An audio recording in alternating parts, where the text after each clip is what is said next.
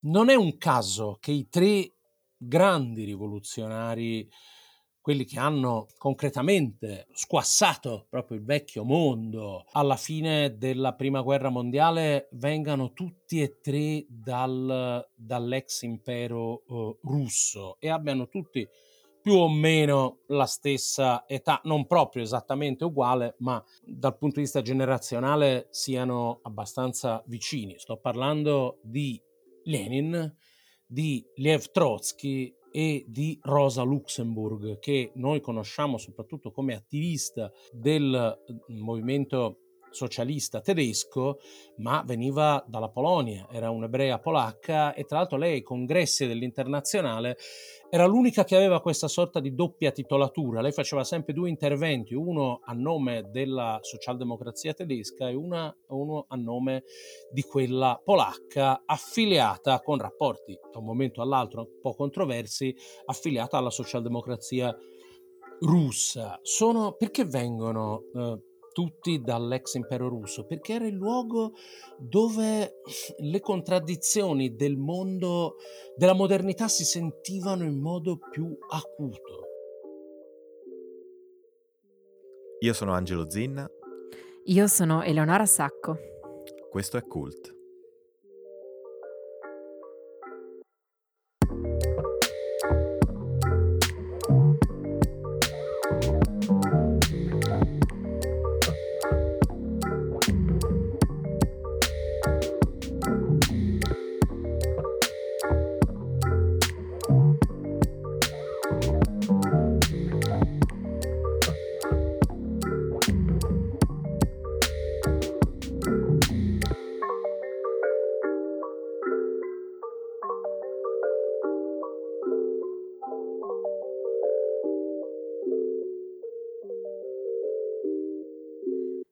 L'attentato allo zar doveva essere un evento teatrale, un omicidio che doveva essere anche un gesto di propaganda. Non a caso era stato pianificato per il primo marzo milleottocentottantasette, ossia il sesto anniversario dell'assassinio dell'imperatore Alessandro secondo. Tutto in quell'attentato va storto. Uno dei membri dell'organizzazione scompare prima del giorno prestabilito, scappando all'estero. Altri due sono fermati dalla polizia in circostanze sospette la mattina dell'agguato. Uno dopo l'altro cominciano a saltare fuori i nomi degli altri membri del gruppo, incluso quello di Sasha, che viene subito arrestato. La polizia, insomma, scopre tutto prima che l'attentato fosse messo in atto. Così Sasha viene poi arrestato e impiccato, lasciando la madre e gli altri cinque fratelli Ulianov in shock. Al processo si immola addossandosi tutte le colpe dei compagni, sacrificandosi come martire per la libertà in Russia. Anche la sorella di Lenin, Anna, finisce in carcere per qualche giorno in quanto sospetta. Lenin aveva solo diciassette anni. Proprio in quei giorni stava studiando per la maturità e dopo la morte di Sasha inizia a leggere i libri che piacevano a lui e su cui si era formato una coscienza politica. Ce n'era uno in particolare che era il suo preferito. Era Che fare di Chernyshevsky. Dirà più tardi Lenin che quel libro lo rapì completamente e lo cambiò per sempre, perché parlava della figura del rivoluzionario, chi è, come deve essere e soprattutto come lo si diventa. L'impiccagione di Sasha non provoca solo un trauma al giovane Lenin, ma ha anche una conseguenza più pratica. Segna in negativo la sua carriera di studi universitari. La fama di Sasha come terrorista e martire si diffonde tra gli studenti e il nostro Vladimir Ilyich si unisce a un gruppo rivoluzionario che organizzerà delle proteste contro l'università. Lenin viene arrestato, espulso dalla facoltà di legge di Kazan ed esiliato in un paesino del Tatarstan di nome Kakushkina. In quell'anno divora l'intera biblioteca studiando economia, filosofia e alcune delle questioni nodali che si dibattevano in quegli anni. E in parte, anche come conseguenza dell'attentato fallito allo zar a cui aveva partecipato Sasha, molti rivoluzionari russi cominciano a pensare che sia necessaria una strategia più definita, che il terrorismo individuale non possa funzionare. Negli stessi anni c'è un altro cambio di prospettiva. Tra le persone vicine alla causa socialista prende sempre più piede l'idea che la rivoluzione debba cominciare dalle città, dagli operai di fabbrica e non solo dalle campagne. Tra i teorici, quella di Georgi Plekhanov, uno dei padri del comunismo russo, è la voce più forte tra quelle che indicano questa nuova direzione. E Lenin, almeno all'inizio, la ascolta. i populisti, e Lenin lo sapeva bene perché in casa ne aveva avuto uno, non avevano mai, eh, non si erano mai liberati dell'idea individuale e sacrificale della militanza, l'idea della testimonianza individuale. I populisti avevano sempre guardato con mh, malcelata, eh, come dire, incomprensione i movimenti operai, perché eh, ci vedevano un, mh, un atteggiamento troppo venale, no? Cioè le lotte sindacali per avere qualche soldo in più. L'idea rivoluzionaria, che ha creato tra l'altro delle figure straordinarie del movimento eh, democratico rivoluzionario dell'Ottocento, però rendeva molto difficile a questi mh, populisti di capire come agganciarsi alle lotte pratiche, reali, anche immediate, anche a volte forse banali dei, degli operai. E questa è un'idea che invece a Lenin viene subito, ossia questo sistema politico ci vuole divisi e incomunicanti, noi dobbiamo intersecare, incrociare i nostri geni e creare un militante di tipo nuovo. Lenin non va studiato per Col, col, con l'illusione di ripetere meccanicamente quello che ha detto o fatto lui, va studiato per capire come lui ragionava nel risolvere i problemi che si ponevano a lui. Uno dei problemi fondamentali è come organizzare le forme di militanza, e la prima fase è proprio l'idea che grosso ostacolo da superare sia il separatismo fra eh, operai da una parte e intellighenzia dall'altra, un'intellighenzia che, come ho detto anche prima, spesso veniva da origini anche molto modeste, però nel momento in cui tu prendi quella via, cioè quello era un paese in cui tu venivi indirizzato verso proprio compartimenti stagni che non si mescolavano mai.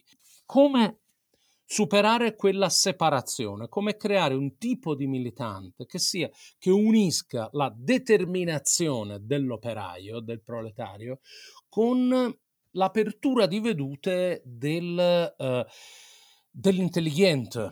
Un problema al quale i populisti non avevano mai saputo rispondere. La famiglia si trasferisce a Samara, dove Lenin inizia a partecipare a diversi circoli, poi va a Mosca e da lì il giovane Lenin parte per San Pietroburgo, che all'epoca era il cuore pulsante della socialdemocrazia. A San Pietroburgo il giovane Vladimir Ilyich prende parte al Partito Socialdemocratico, dove incontra alcune delle figure chiave dell'epoca, inclusa Nadezhda Krupskaya, anche lei rivoluzionaria, poi diventerà sua moglie e compagna di vita. Con Krupskaya e altri pensatori, Lenin fonda una nuova organizzazione, il Gruppo dei Socialdemocratici, ma Vladimir Ilyich non ha ancora scelto lo pseudonimo Lenin, non è ancora il leader di nessuna fazione bolscevica. Con il gruppo, però, inizia a agitare i lavoratori. Quando lui, per esempio, torna a Pietroburgo, tu dici pochi contatti col proletariato, non sono assolutamente d'accordo. Lui è uno dei primi, cioè, a parte il fatto che non era facile incontrarli, questi famosi proletari. Quando lui poi si trasferisce a Pietroburgo, c'era una, la zona proletaria, era una specie di ghetto, cioè come, immaginati, negli anni settanta tu, bianco, che vuoi andare a Harlem a parlare coi, con le Black Panthers, cioè non è che proprio fosse cioè, perché era una sorta di ghetto, naturalmente no, non c'entrava il colore della pelle, però insomma bisognava avere anche un certo coraggio, cioè Lenin lo capiva perfettamente, se vogliamo fare una rivoluzione proletaria ci vogliono i proletari, lo capiva lui e lo capivano i suoi amici. I futuri fondatori dell'Iskra cominciano da subito a recarsi in questi quartieri proletari, che erano veramente come un ghetto, esattamente come andare a Harlem negli anni, negli anni settanta, con centi, decine di migliaia di proletari, tra l'altro che vivevano in condizioni che io definisco lovecraftiane, proprio degrado, malattie, violenza, uno sfruttamento. Tra l'altro è uno degli elementi che Lenin capisce tra i primi, che proprio la condizione di eh, arretratezza economica, sociale, l'intera struttura dell'impero russo permette un ipersfruttamento capitalistico, nel senso è come da noi i, le grandi multinazionali dove vanno a investire, dove ci sono meno diritti, dove il proletariato dove i lavoratori sono meno consapevoli, cioè si investe più volentieri in Bangladesh che non in, in Italia. Questa cosa succedeva esattamente allo stesso modo, e posso citare eh, ditte che noi conosciamo ancora oggi, proprio di chimica, farmaceutica, eh, industria pesante. C'era una, uh, un quartiere che era oltre una sorta di terrapieno, l'oltrebastione, dove viveva questa, questa gente, e Lenin e i suoi uh, compagni andavano come a, uh, a parlare con questa gente. Alcuni vengono anche malmenati, perché uh, è chiaro che il risentimento contro quelli che portano gli occhiali e che sanno leggere e scrivere è il primo, la prima manifestazione, diciamo, di odio di classe. Chiaramente questi andavano lì a parlare di politica e a volte venivano malmenati, magari perché non si, non si toglievano il cappello, non si facevano il segno della croce davanti alle chiese. Era un proletariato che ancora aveva radici contadine molto forti. C'è da dire che Lenin era un ottimo, come dire, era un virtuoso dei travestimenti. Questa è una cosa molto buffa. Lui la mattina andava in bombetta e uh, frac a fare l'avvocato. Di pomeriggio si vestiva un po' da, noi diremmo, da fricchettone, e andava nelle, negli appartamenti ammobiliati di questa gioventù rivoluzionaria, che veramente ricordano molto, poi tutto il mondo e il paese, ricordano molto anche poi gruppetti che magari tutti noi da giovani abbiamo frequentato, no? Gli occhialini alla John Lennon, ma veramente anche nelle cose proprio di micro. E di sera eh, andava, vestendosi da operaio, c'era anche un dress code da operaio, andava a parlare, a fare eh, lezioni a questi gruppi del dopolavoro eh, operaio. E tra l'altro ci fu anche un episodio in cui uno di questi operai venne mandato dal collettivo di fabbrica perché avevano bisogno di un consulto eh, legale dall'avvocato Ulianov, e apre la porta e dice: ma scusi, ma come? Ma sei tu? Ma io ti ho visto ieri sera. Comunque una cosa di cui secondo me bisogna, eh, un errore che bisogna assolutamente non fare è quello di immaginare, uno, di pensare l'idea che questi fossero dei teorici senza contatti con le masse. Se li creano, i contatti se li creano, e come? Seconda cosa, non bisogna pensare che quest'idea che poi dopo mh, la propaganda contraria, chiaramente, al, a quello che è successo in Russia, eh, dice mh, che gli operai sarebbero stati tranquillissimi, si sarebbero fatti i fatti loro se non fossero arrivati questi fanatici a a ideologizzarli, a fare propaganda. In realtà non si tratta neanche tanto di propaganda, si tratta proprio di, all'inizio, di insegnarli a leggere, scrivere, eh, distribuire libri. Distribuivano anche libri, tra cui c'era per esempio il nostro eh, De Amicis, c'era Jules Verne.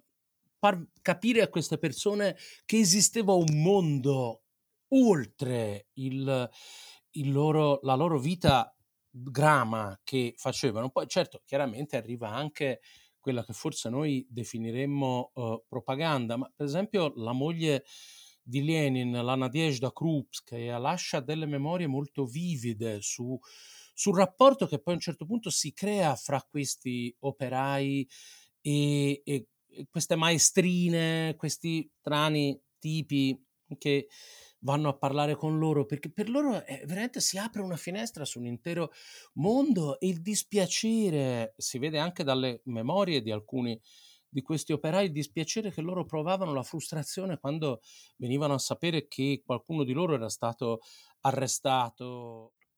L'otto dicembre milleottocentonovantacinque la gran parte dei membri dell'organizzazione di cui fa parte Lenin viene arrestata. Lenin passa due anni in prigione a San Pietroburgo e poi verrà mandato in esilio in Siberia per altri tre anni. L'esilio amministrativo era una punizione per cui più pericoloso era il detenuto, più lontano era il luogo di esilio. Il permesso per i detenuti di vivere in case singole, di lavorare, di muoversi in città vicine veniva concesso in base a quanto pericoloso era considerata una persona dal Ministero dell'Interno. Insomma, per alcuni, come Lenin, la vita andava in qualche modo avanti, ma tutti i detenuti sapevano che le condizioni del loro esilio sarebbero potute peggiorare da un giorno all'altro se non si fossero comportati bene. Negli anni di esilio, come quando era stato espulso dall'università, studierà e scriverà moltissimo. Nell'agosto del milleottocentonovantotto finisce la bozza della sua prima grande opera, Lo sviluppo del capitalismo in Russia, un testo con riferimenti a oltre cinquecento libri e articoli, che viene pubblicato sotto lo pseudonimo, uno dei tanti che userà, di Vladimir Ilyin.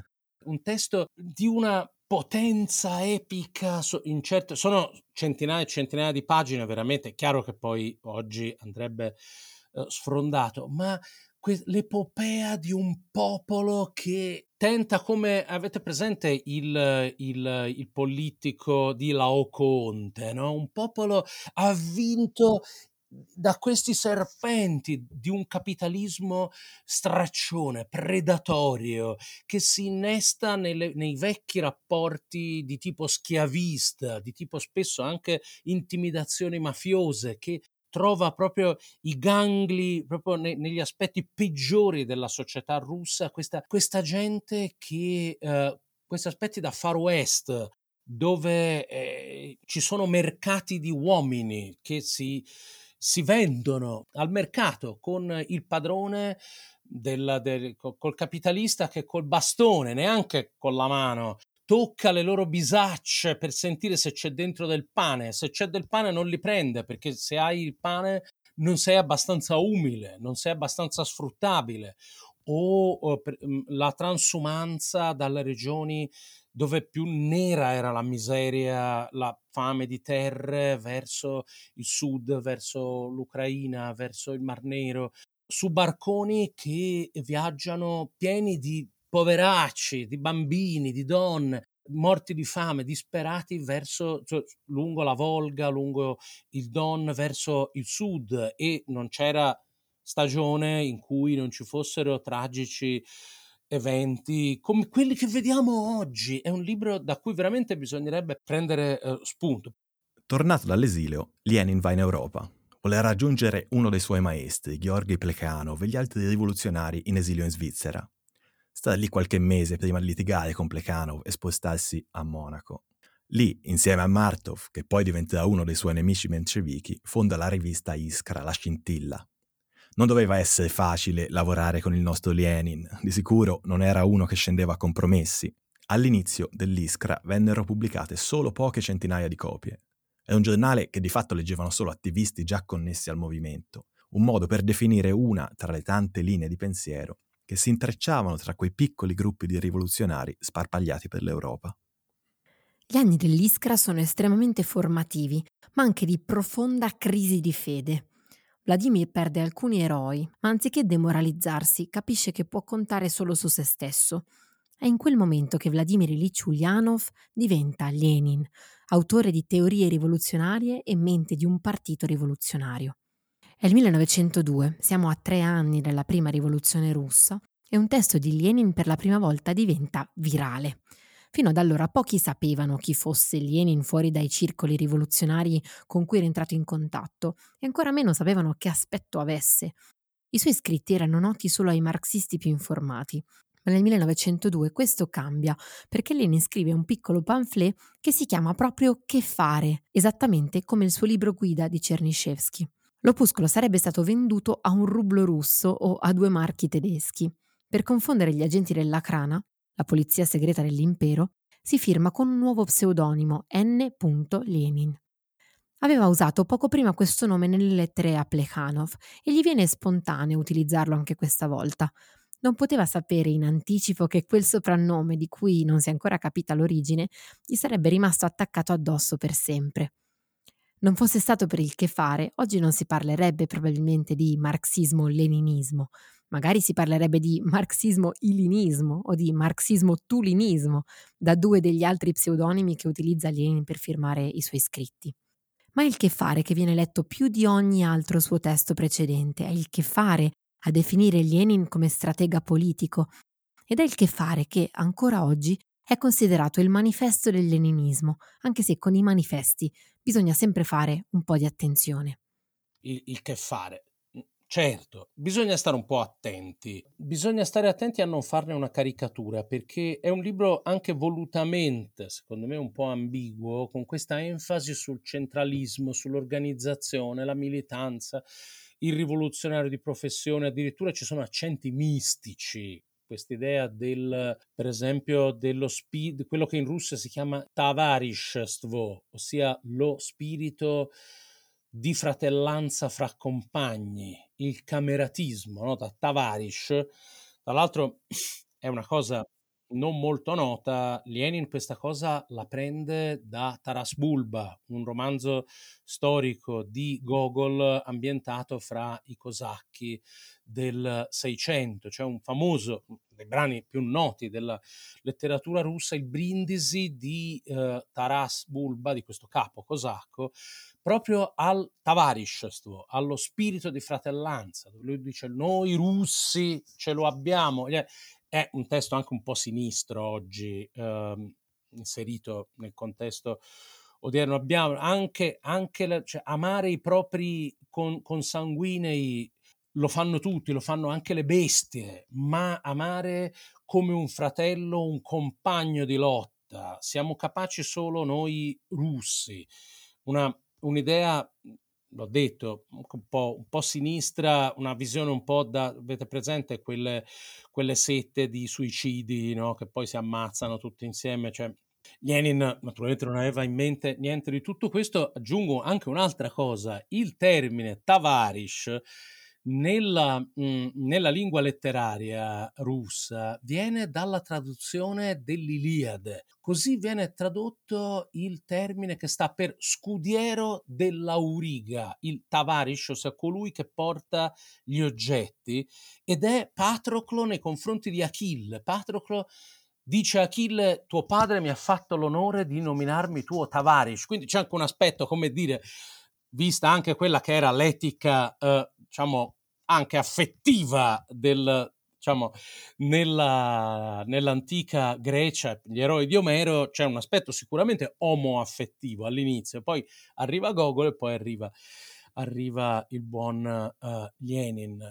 È un libro che risponde a un momento molto preciso, uh, ossia quando bisogna fondare il partito, bisogna finirla con i circoletti che fanno ognuno un po' come gli pare, e quindi Lenin insiste un po' su questi aspetti, diciamo, ipercentralistici. Però quando poi le cose cambiano, lo stesso Lenin l'idea della militanza e dell'organizzazione del partito l'ha declinata in modi molto diversi. Per esempio nel millenovecentocinque fa di tutto per sensibilizzare i compagni rimasti in Russia, lui ci torna tardi a giochi ormai fatti in Russia nel, nel cinque, dicendo: guardate, lasciate perdere che fare, non è più quel momento lì, noi abbiamo bisogno di un partito di massa, aprite il partito ai giovani, aprite dieci, cento, mille circoli giovanili. I giovani sono, sono inesperti, diranno cazzate, li correggeremo, se non li prendiamo noi, se li prendono i populisti e faranno mille volte peggio. Un anno dopo l'uscita di Che fare, il Partito Socialdemocratico del Lavoro Russo in esilio si spacca in due, di fatto per una manovra politica di Lenin. C'è la fazione menscevica, che significa minoritaria da menshistvo, minoranza in russo, e quella bolscevica, cioè maggioritaria, che viene da bolscestvo. Il marxismo in Russia ha una storia un po' strana, un po' particolare, perché a fortuna non tanto e non soltanto come una teoria storico-politica, economica, ma anche come una visione del mondo generale. Affascina perché è una concezione del mondo che dà conto di qualunque cosa, di, di tutto.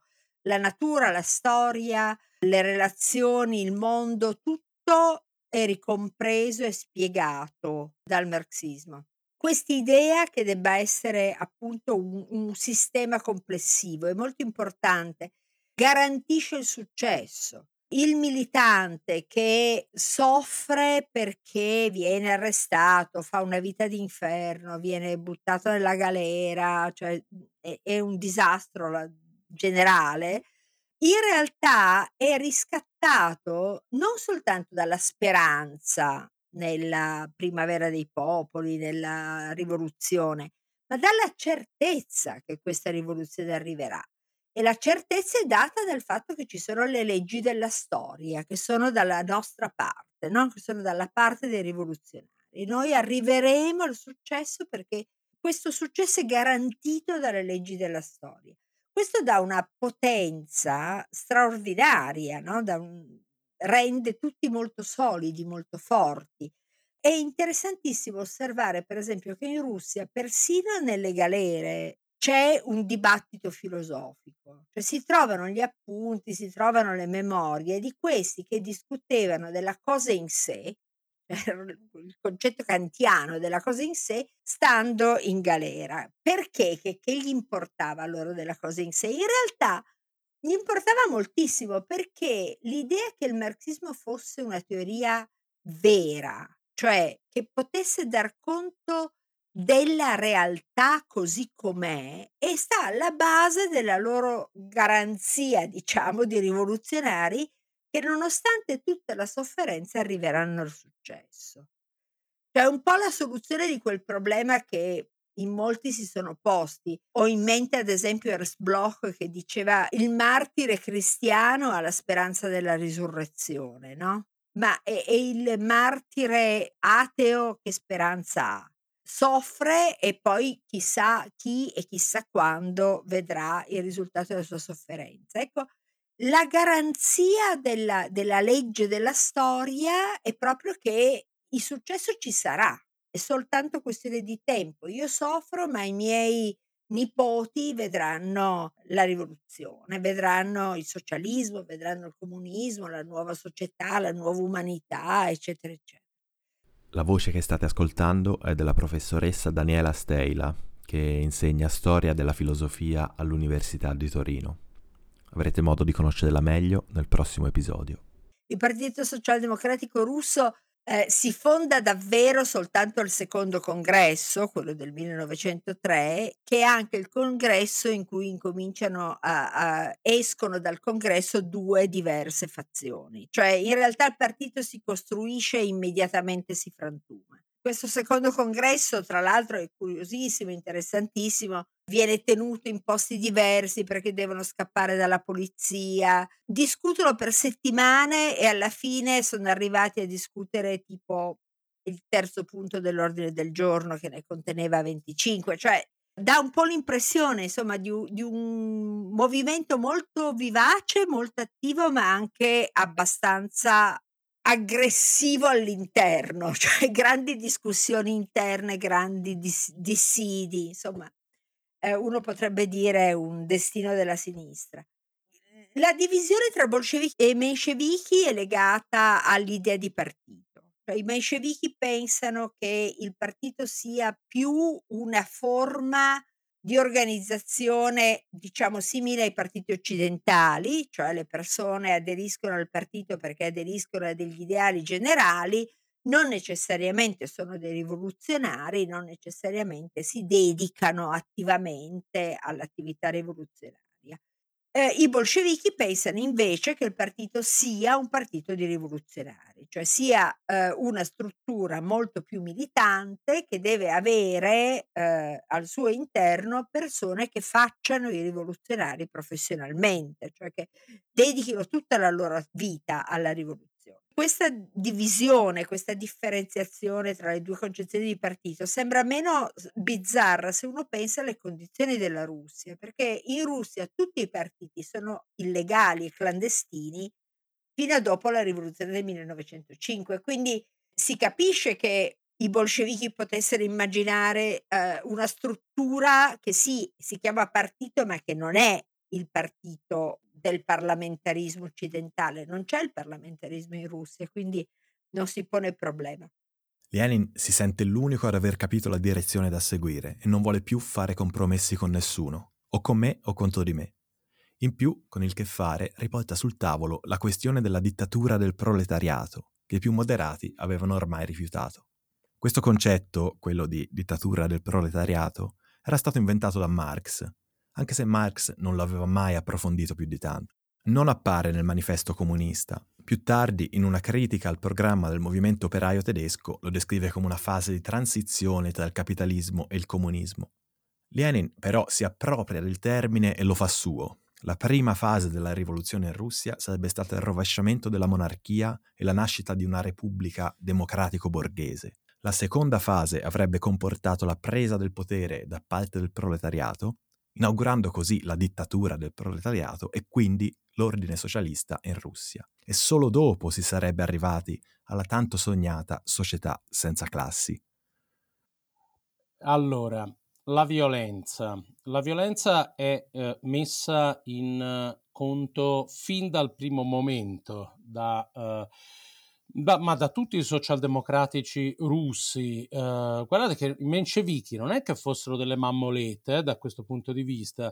Avevano una visione diversa sulla, eh, diciamo, su come andasse gestito un progetto rivoluzionario, però di fronte ad azioni anche eh, violente non, non è che si tirassero, si tirassero indietro, per non parlare dei, social, dei socialisti rivoluzionari di impianto eh, che venivano dal populismo, che praticavano il terrorismo individuale su larga scala, cioè facevano delle cose, sbudellavano la gente e l'appendevano agli alberi, lasciandoli lì eh, a monito, cioè delle cose tipo andranghetista, insomma la violenza. Ehm, Lenin fino al millenovecentoquattordici la questione è circoscritta, comunque è circoscritta in un ambito che è quello di lotta contro un regime chiaramente dispotico e tirannico. Nel millenovecentoquattordici Lenin arriva alla conclusione che in assoluto la poli- cioè la storia dell'Occidente ha portato